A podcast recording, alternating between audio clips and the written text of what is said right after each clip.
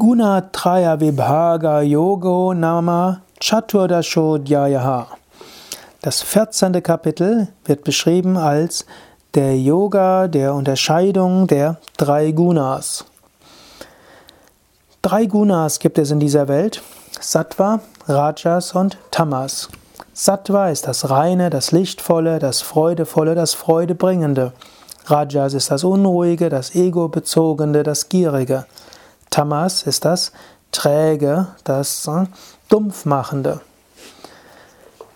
Bei aller Erkenntnis nach dem Höchsten, hm, was die Essenz des vorigen Kapitels war, und bei aller Wichtigkeit der Hingabe, Bhakti Yoga, was die Essenz des zwölften Kapitels ist, solltest du auch das Praktische nicht vergessen nämlich dein Leben nach Sattva auszurichten. Überlege, äh, bist du etwas nachlässig geworden im Sattva oder strebst du tatsächlich nach dem Sattva?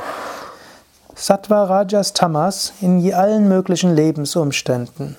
Beim Essen, bist du konsequent in dem Sattva oder bist du nicht konsequent? Überlege, ob du wirklich alles Tamasige aus deinem Speiseplan gestrichen hast.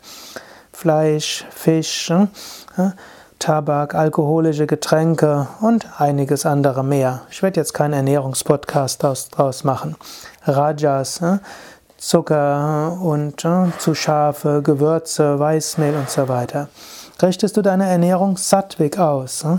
Also isst du Obst, Gemüse, Salate, Vollkornprodukte und Hülsenfrüchte. Überlege, bist du konsequent genug in der Ernährung? Auch in deiner Sprache. Achtest du darauf, dass du freundlich zuvorkommend sprichst, dass du auf Schimpfworte verzichtest und so weiter.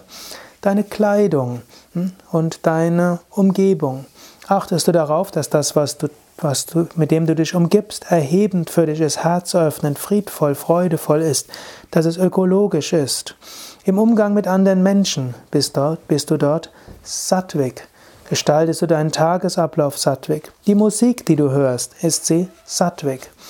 Mache dein Leben so sattvik wie möglich und immer wieder frage dich, kann ich mein Leben sattwiger machen? Indem du dein Leben sattwiger machst, fällt es dir leichter, Gott wahrzunehmen.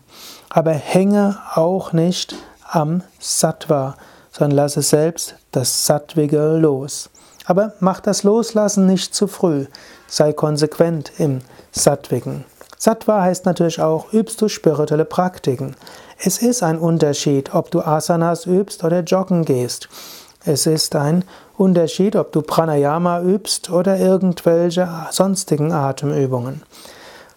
Die Asanas und Sport mag auf den physischen Körper beides gesund sein, aber Asanas sind sattwiger.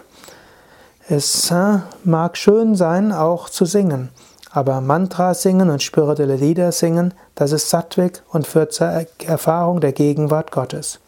Überprüfe dein Leben, ist es wirklich von Sattva geprägt?